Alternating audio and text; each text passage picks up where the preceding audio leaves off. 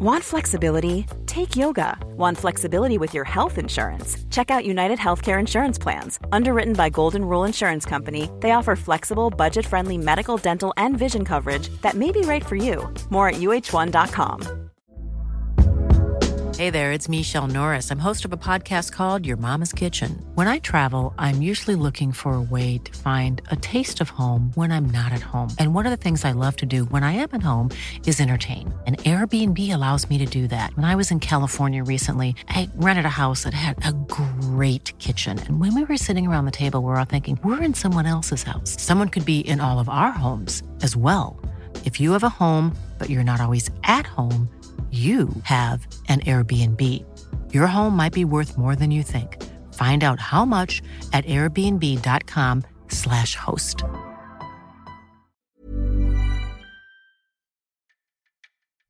Hi, everyone, and welcome to Not What You Thought You Knew, a brand new podcast series from history. I'm your host, Dr. Fern Riddell, and in this episode, we're travelling back to the Restoration. That's the period when Charles II had just returned to his throne in 1660. We'll be focusing our lens on spy and playwright Aphra Behn. In 1666, Aphra Behn was sent to the Belgian city of Antwerp by Charles II on an important spying mission. In the previous century, Antwerp had been an important hub for the importation of sugar from the New World. Utilising its connection to the North Sea via the Scheldt River, during Antwerp's Golden Age, it became the sugar capital of Europe. By the 17th century, when Aphra Behn arrived in the city of windmills and golden weather vanes, she discovered an atmosphere of intrigue perfect for this budding spy. Behn found a modest inn, the Rosa Noble, where she would stay throughout her mission. Here, we find Britain's first female spy penning secret correspondence under her codename of Astrea, later her nom de plume as a writer, for the eyes of the court and the king. With each episode of Not What You Thought You Knew, I'm going to be picking an important but under celebrated character from history, revealing a view of the past that subverts our expectations of what it looked like. All women together ought to let flowers fall upon the tomb of Aphra Behn, for it was she who earned them the right to speak their minds. So wrote Virginia Woolf about the subject of this episode, Aphra Behn, a pioneering female playwright who also happened to be one of the best paid spies of her generation. I am so excited to find out more about Aphra Behn and a small glimpse into our history of the women who lived as double agents. It's something I know nothing about but am massively intrigued by. Later on in this episode, I'll be talking to Dr. Elizabeth Bruton, curator of Top Secret, the Science Museum's latest exhibition that explores the world of code breaking, ciphers, and secret communications, to learn about some 20th century female spies who were involved in the smuggling of classified material to the Soviets. But opening this episode, I want to know more about Aphra Behn and why the important role women played in espionage during the Restoration has been largely forgotten.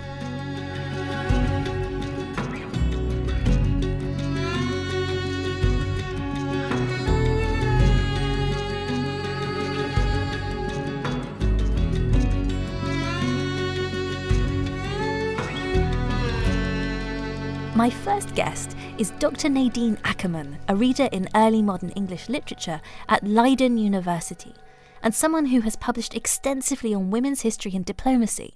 Her book, Invisible Agents, Women and Espionage in 17th Century Britain, is the very first study to analyse the role of early modern women spies. Thank you so much for joining us, Nadine. I'm so excited to talk to you. Can you tell me about one spy in particular, the amazing Aphra Behn? Yes, um, she is really, really resourceful. Um, this is at a time when she hasn't become a writer yet, because a lot of people will know her as a playwright, um, and she she sort of uh, publishes her her first play in the 1670s. But if we go back a, de- a decade, um, it's 1666. Charles, who has been restored to the throne um, in in Britain, is really paying her, and she has been recruited um, and working as officially as one of the the first woman spies, and she is being sent to Antwerp to recruit a man as a double spy uh, who was probably her ex lover. And that's probably why she gets appointed to the mission. That's absolutely incredible. Now, let's set the scene a little in 1666. This is the time of the Great Fire of London. Samuel Pepys, yeah. one of our greatest diarists, is writing. What was it like at the society, for the society of the time? So we're getting used to having a king again, uh, and but we're also in the midst of the Second Anglo-Dutch War. So there's also a war going on between the Netherlands and England about trade. Um, and and she's basically being sent to hostile territory um, because she she's in, in the kind of Spanish Netherlands. So it's it's a dangerous time for uh, a woman to to travel. What is astonishing about Aphra Behn, she goes to Antwerp to recruit William Scott, her ex-lover, as a double spy what I think happens is that at some point she, she can no longer reach him. So she can no longer obtain information which will bring her um, a, a, cash flow because that's what she's being paid for. She needs to provide um, the intelligence office in England information about the Anglo Dutch war that is going on. But she loses contact and he disappears from the scene. But I think her literary career started at that moment because it seems that she made up some of the intelligence reports. So at first, she started as a true spy, but at some point, she made up information. I think she discovered in Antwerp that she could sort of mimic uh, voices, uh, which she would later use in a literary career as well. so she really is viewing this as a way for her to survive, no matter how dangerous it might be. Oh yes, absolutely, and and she constantly complains about not being paid enough. but if, if you actually look at the figures, how much she is being paid, then she's actually being paid more than most of the male spies of this period. So being a female spy really was a way to be as free as you could be as a woman at this time. Um, yes, yes. It, it's it's of course some some of these women were. It's of course a time of civil wars, and um, and and later in Aphra Behn, she's in the Anglo-Dutch War. So it's also uh, some women are just feel forced to do this, or or feel forced to take the initiative because they want to help their male kin who are being perhaps imprisoned or are fighting on the battlefield. Um, it, it's a way of women to also be involved uh, in war. What kind of tactics were they using to, to get this information? And were they trained, or is it very much kind of a case of they just learned their skills as they were going? Well, you sort of see spy trade being passed on from one spy to the next. Uh, especially uh, women pass it down in, in, in the family, but there well, sorry, sorry, I'm sorry, Nadine. Hang on. So women pass this knowledge down in their families. So we have generations of female spies. Yes, we have generations of female spies. For instance, uh, recipes, how to make invisible ink, oh uh, is sort of hidden in these kind of recipe books amongst how to bake a cake. That's you incredible. also have your a recipe of invisible inks. That's absolutely so that, incredible. Yeah, and uh, it's it's really kind of astonishing to sort of see that, um, and and even uh, you have these kind of printed uh, books like the Queen's Cabinet Opened, which is about recipes, but also has recipes of invisible ink. Um, so, and and women are also being taught how to write in in cipher code. This is not just a trade for diplomats. Uh, but it's something that the the elite or a lot of aristocratic women are being taught how to um, really use a kind of cipher alphabet, a substitution alphabet. So you have uh, A is one and B is two and um, C is three. It's sometimes so rudimentary that it's also quite ridiculous, but they truly believed uh, that no one would be able to crack their, their uh, cipher codes. Um, and all these codes are fairly rudimentary. It's not that the women only use simple codes, it's just that the best situated diplomats also used uh, codes that were fairly rudimentary and fortunately for us now simple to break as long as you have enough correspondence. So, did Aphra Behn have any of these recipe books with those secret recipes for invisible ink, or what were her specific tactics for spying? She definitely employed cipher codes. Um, so, and she she used a very simple cipher code, uh, which is quite funny. She was the one who used A is one and B is two and C is three, um, and and she begged for that cipher key for months. Um, but it, it was more that she was allowed to communicate in secret with a small group of uh, colleagues and that she was able to use uh, cipher code to send her messages to England. Now, Aphra Behn is just one of a handful of remarkable female spies featured in Nadine's book Invisible Agents. And having heard about her remarkable life, I wanted to find out a little bit more about the other female spies littered throughout our history. It's it's a book that took me about five years to research in archives, libraries, and private collections uh, in England and, as well as in Scotland. And I was just uh, hunting uh, in the archives trying to find women spies. I had stumbled upon one, and um, that turned out to be quite a, a major player. and I found that so intriguing, so funny, and I thought, why, why do I find it so fascinating? and then I realized I'd never really heard about women spies in this period. Who is this major player? This major player was a postmistress um, who was working in Brussels, but she was responsible also for the post to and from England. And um, she had a monopoly in the Holy Roman Empire, which for is basically all of all of Western Europe. So she was also responsible for posts to and from France, to and from Portugal, uh, to and from the Netherlands, um, and and she was opening everybody's letters and selling information to the highest bidder. And that so she she wasn't even in it for religious purposes. She she sold information to Catholics as well as Protestants, uh, and she spied upon everybody's private communications. Oh my God, that's incredible! What was her name? Yes, it's uh, her name was Alexandrin, Alexandrina of Raya Ferax, and she later became the Countess of Thurn and Taxis.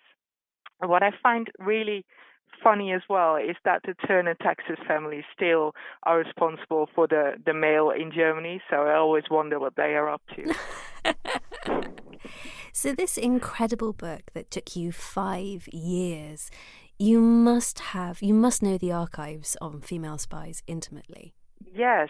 Um, well, you you spend months in, in the British Library, but also in the National Archives and uh, smaller archives as well, and um, you just try to read their sometimes coded correspondence. And obviously, the writing in itself can be a challenge uh, because 17th century script is, is different than the script we, we nowadays use. Um, and sometimes they wrote in invisible inks. So the, the material itself is challenging, but it's so rewarding if, if you come across one of them.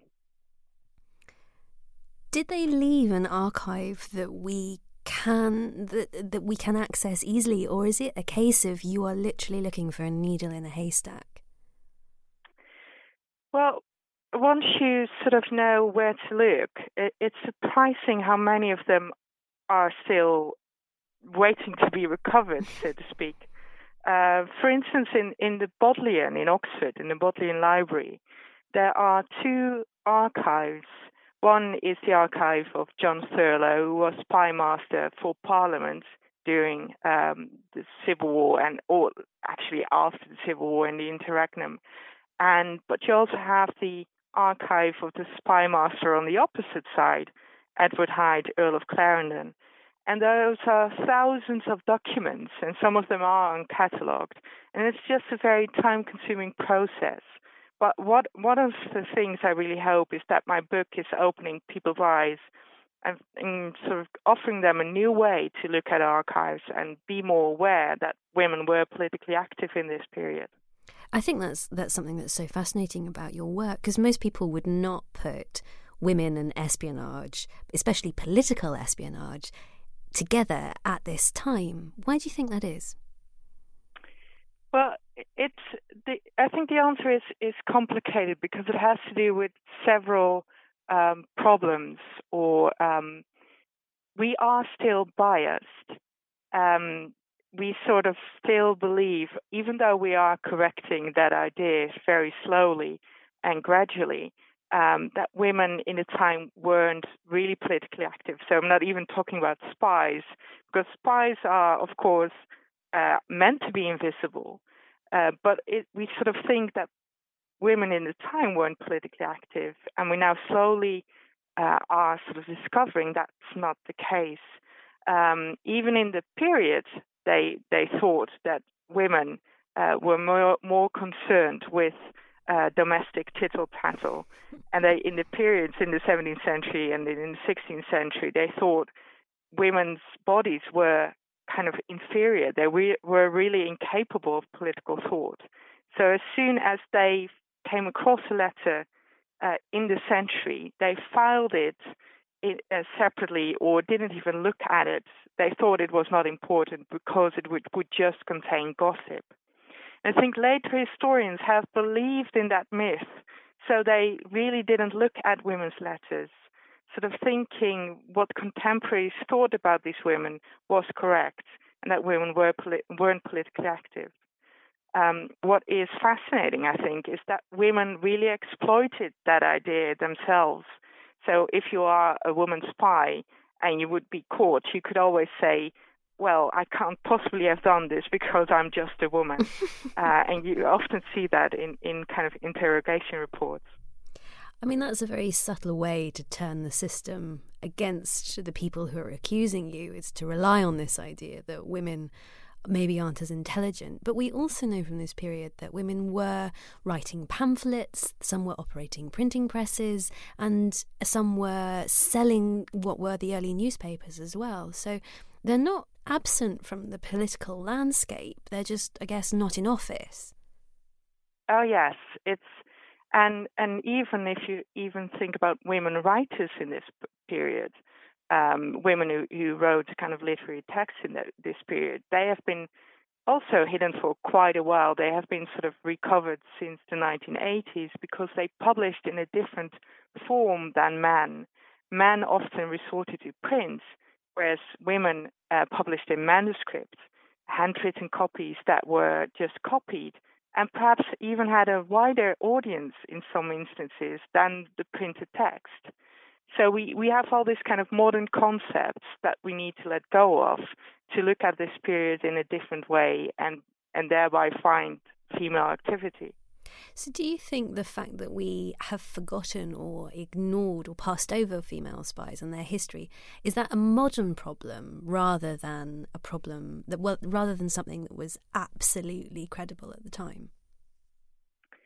Well, I think it's layer upon layer. So it begins by by them not being seen as important in the period uh, women's letters not being kept or archived as often as men's letters.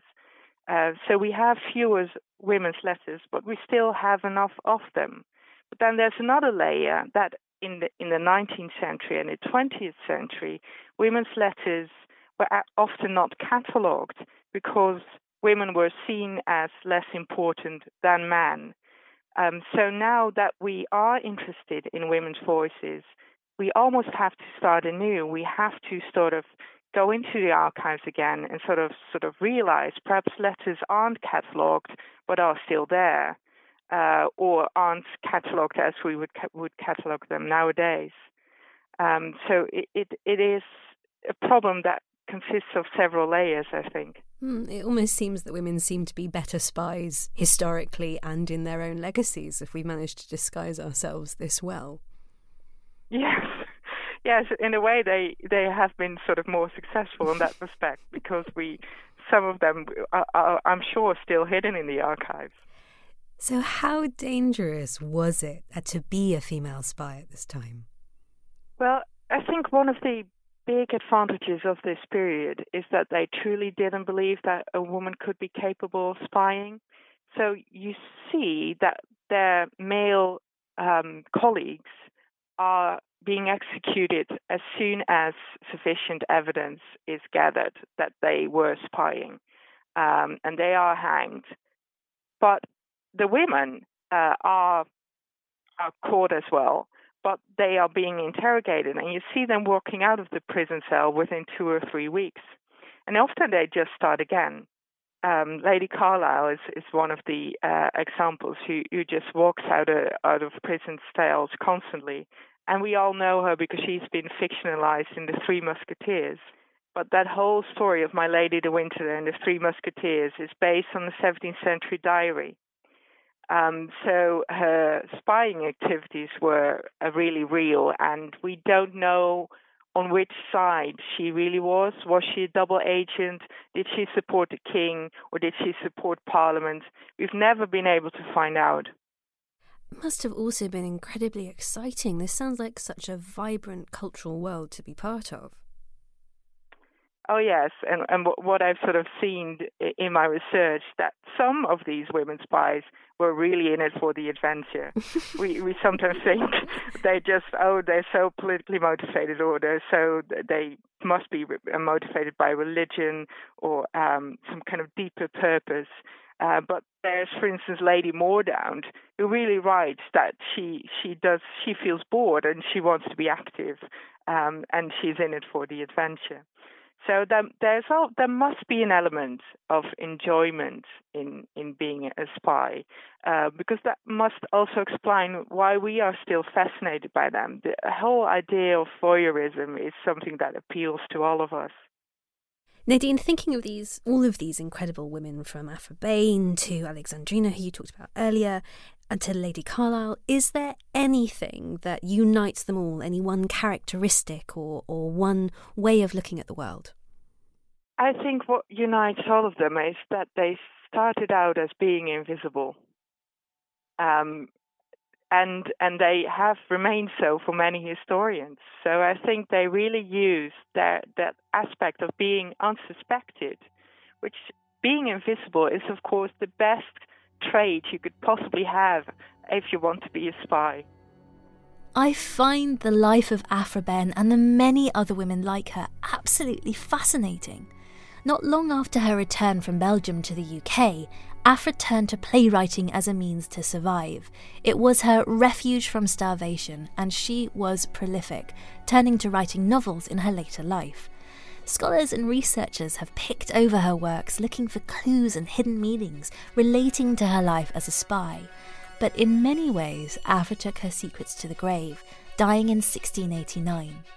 Her plays survived her, and in 1912, the Yorkshire Evening Post described Aphra as one of those young women who proved themselves brave enough in olden times when occasion called, and someone who understood the darker side of life. Her complete works were edited by Montague Summers and published in 1915, leading to her reputation and life being firmly established in the 20th century and by the 1950s, her reputation as a notorious female spy was discussed by women at public talks and lectures. But although she is one of our first female spies, Aphra Behn certainly wasn't the last. But before that, a quick mention for history's brand new TV series, Damian Lewis Spy Wars, featuring stories from the escape of US diplomats from Tehran, which you may know from the film Argo, to the spy swap which brought Sergei and Yulia Skripal to Salisbury. It's well worth a watch.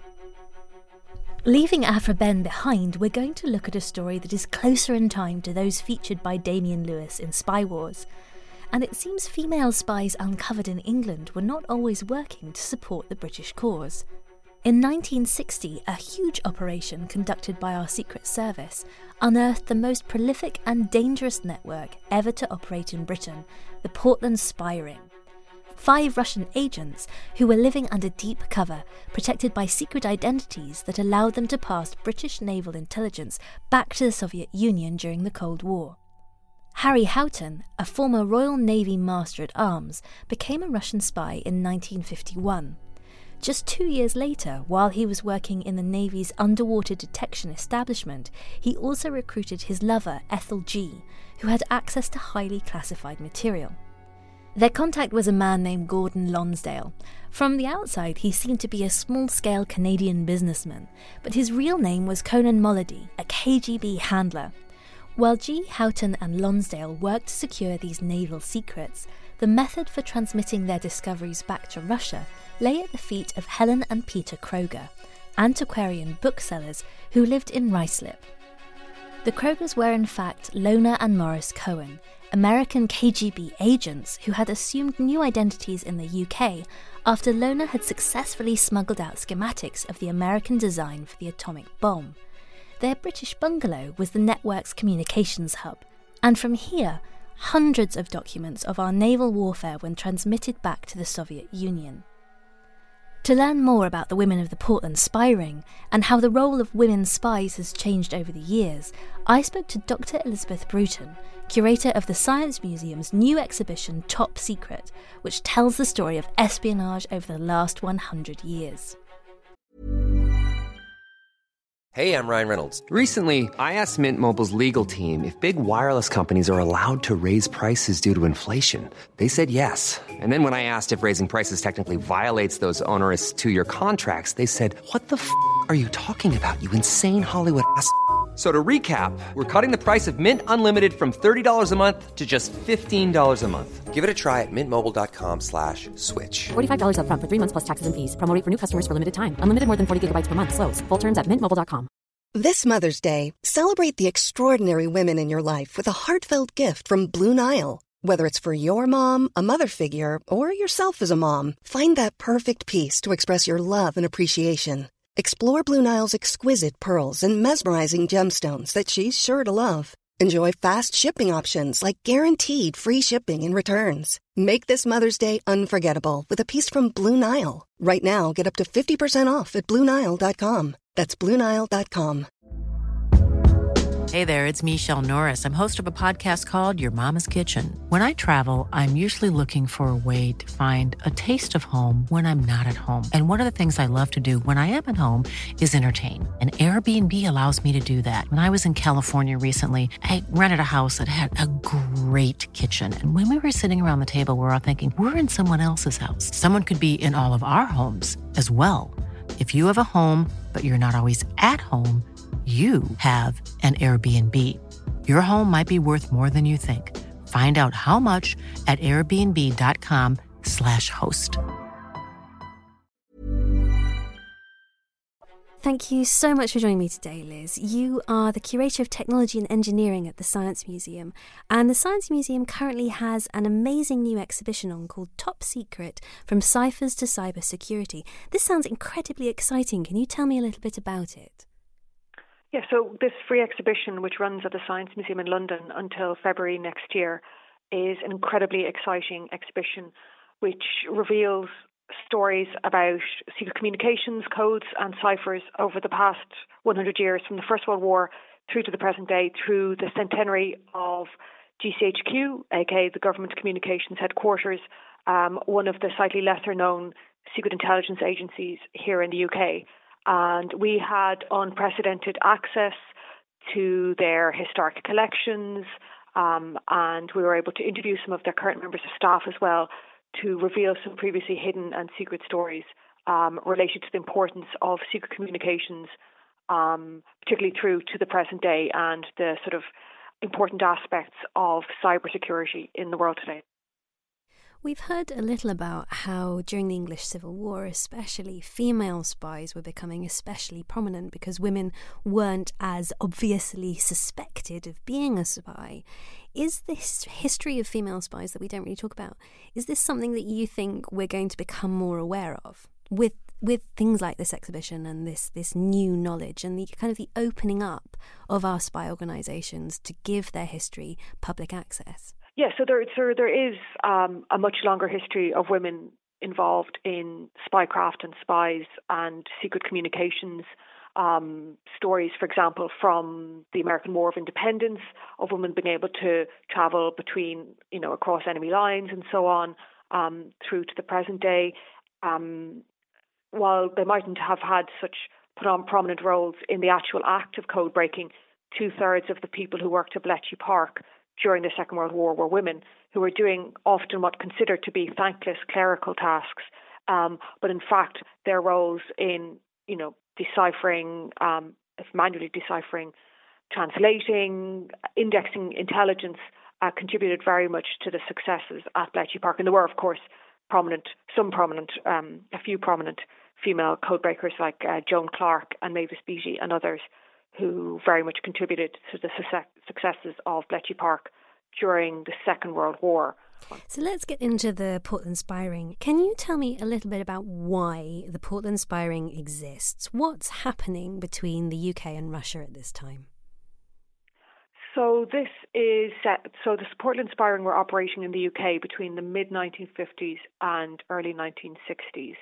So at one of the slightly warmer periods in the Cold War, um, Britain was most prominently working on its first nuclear submarine program, and um, the Soviets wanted information about that. Well, they wanted information about a lot of the naval technology that Britain was experimenting with at the time, but they were particularly interested in the nuclear submarine program because this would be a new generation of almost completely silent nuclear submarines. Um, you know, the, the power supply was completely different. Um, it offered a completely new generation of submarine technology that would be able to, you know, hide away in oceans around the world far easier than the previous generation. Um, and so through Harry Houghton um, and his lady friend Ethel Gee, they were taking naval top secret naval documents. Um, they were copying them and then handing them over to the spy ring master Gordon Lonsdale, who was actually a Russian illegal living in the UK. He in turn were, was passing this information on to Peter and Helen Kroger. Um, ostensibly, he was an antiquarian bookseller. She was a housewife. They were living um, in Cranley Drive in Ruislip uh, in North London, that well-known centre of spying, and um, they were in turn turning the secret documents into microdots, so they could photograph a document and shrink it down to the to a full size uh, to the size of a full stop, and they were communicating these back to Soviet Russia. Um, we have a microdot reader on display in the exhibition in the gallery about the Portland Spy Ring, and they're also using a power, powerful radio transmitter um, to arrange, you know, the receipt and delivery of these secret naval documents. To this day, um, we don't know precisely what secrets they stole because they took the documents out, photographed them, and put them back. Um, but it has been estimated that it saved uh, the Soviet Union between 10 and 20 years of scientific research, particularly in relation to nuclear submarines. So they, this is really a devastating spy ring that exists in the UK at this time. They're doing real yeah. damage. Yes, so as, as far as we know, they were the most successful spy ring in the UK during the Cold War. The lives of the women who are involved in this spy ring is one of, of constant deceit. It must have been incredibly hard. Do we know how they felt when they were eventually betrayed in many ways and, and captured by our security forces? Well, for a long time, both both Peter and Helen um, protested their innocence um, and claimed that um, that that these that this that they were completely innocent and this was a case of um, that that they weren't guilty of the charges being put to them. Uh, eventually, their fingerprints were sent over to the FBI in America, and that revealed their true identity of Lona and Morris Cohen, um, who were both Americans um, and had been spies for Soviet Russia um, since, well, at least in Lona's case, uh, since the early 1940s. So she was recruited through her husband. Um, she was the daughter of Polish Catholic immigrants. Um, she became a socialist first, then a communist. Um, then after she married uh, her husband and her marriage in 1941, she was recruited, um, and she was quite an active, um, you know, instigator and spy in her own right. When her husband was sent off for military service, she took over some of the tasks that he was doing, um, uh, obtaining intelligence from um, various industrial factories that would have been producing technology for the military. Um, she was involved in some of the um, nuclear scandals in the United States at the time, and they eventually had to flee. Um, Lona and Morris had to flee the United States in the 1950s, uh, in 1950, in fact, um, and they fled to Moscow first, and then they were sent to Poland. Um, she was trained as a wireless and cipher clerk, um, so she was definitely her husband's equal in this task. Um, there's absolutely no doubt about it that she was very actively involved. She wasn't just some sort of um, cover story, if you will. Do you think that the way we view female spies in the West, especially in the UK and perhaps in the US as well, as well as maybe less um, less dangerous or less helpful or or not quite as as important. Obviously, Russia at this time it had had women had had the vote since 1919 the most decorated female sniper was Russian, um, and and they also had the the bombing squad of the Night Witches. So women's role in Russia in Russians in Russia's military history, in their political history, was far stronger as an equal than it was seen at the West. Do you think perhaps that was something that was very attractive to Lona, aka Helen? as as an identity she was reaching for or, or wanted to preserve? I think that might have been part of it, but I think more generally it was the more general politics of the Soviet Union that was attractive to her, the ideals of socialism and communism, um, first and foremost, of which better representation for women was probably part of that, yes. Um, but I think, you know, when we look, for example, more generally across the Portland Spy Ring, um, there's a lot of different motivations for why each member took part. Um, for Harry Houghton, it was money, pure and simple, um, and the power and, and, and other activities that gave him access to. For Ethel Gee, um, a spinster, even though I don't like the use of the term, but that's how she described it at the time, um, who was in love with him at the time. Um, it was very much about love, and indeed, when they eventually were released, released from prison, um, they did go on to get married. Although the surveillance records of the Portland Spy Ring before their arrest reveals that she was one of quite a few women that he was interested in at the time. Um, for the Krogers or Cohens, depending on which name you go with, it was very much political motivation. Um, and for Gordon Lonsdale, it was patriotism for the Soviet Union. So they all came with different motivations um, across the board, men and women. Um, and yes, for Helen Kroger, there might have been some um, idea that aspiring to the increased opportunities available for women in the Soviet Union at the time, uh, particularly compared to Britain in the 1950s. Speaking to Liz got me thinking about women's motivations for setting foot in the world of espionage. Spying offered women more danger, more excitement, and the chance to serve a higher purpose than was available to most women in the West during the 20th century. After all, this is the time when the RAF was advertising in the back of school magazines, asking young girls to join up so they could be tea ladies. And what about Aphra Behn's legacy today? Why is our knowledge of her so limited? Well, it might just be the Victorians' fault. Writing in 1857, the Globe declared, The days when such women as Aphra Behn can hope to be palatable to the female sex are, we believe, gone forever and by 1938 the Daily Mirror announced, of extreme coarseness, her novels are forgotten. Hopefully, by returning to the archives, we will find more evidence of these amazing women's lives. A big thank you to my guests, Dr. Nadine Akkerman and Dr. Elizabeth Bruton, for their contributions to this episode revealing the remarkable true stories behind some of the most gripping and significant international spy operations of the last 40 years, watch Damian Lewis Spy Wars on Mondays at 9pm on History or catch up on demand.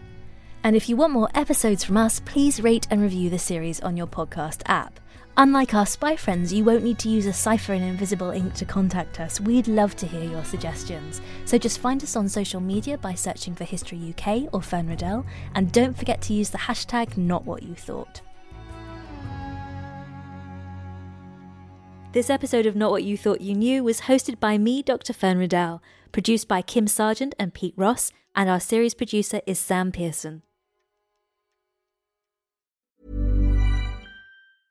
Tired of ads interrupting your gripping investigations?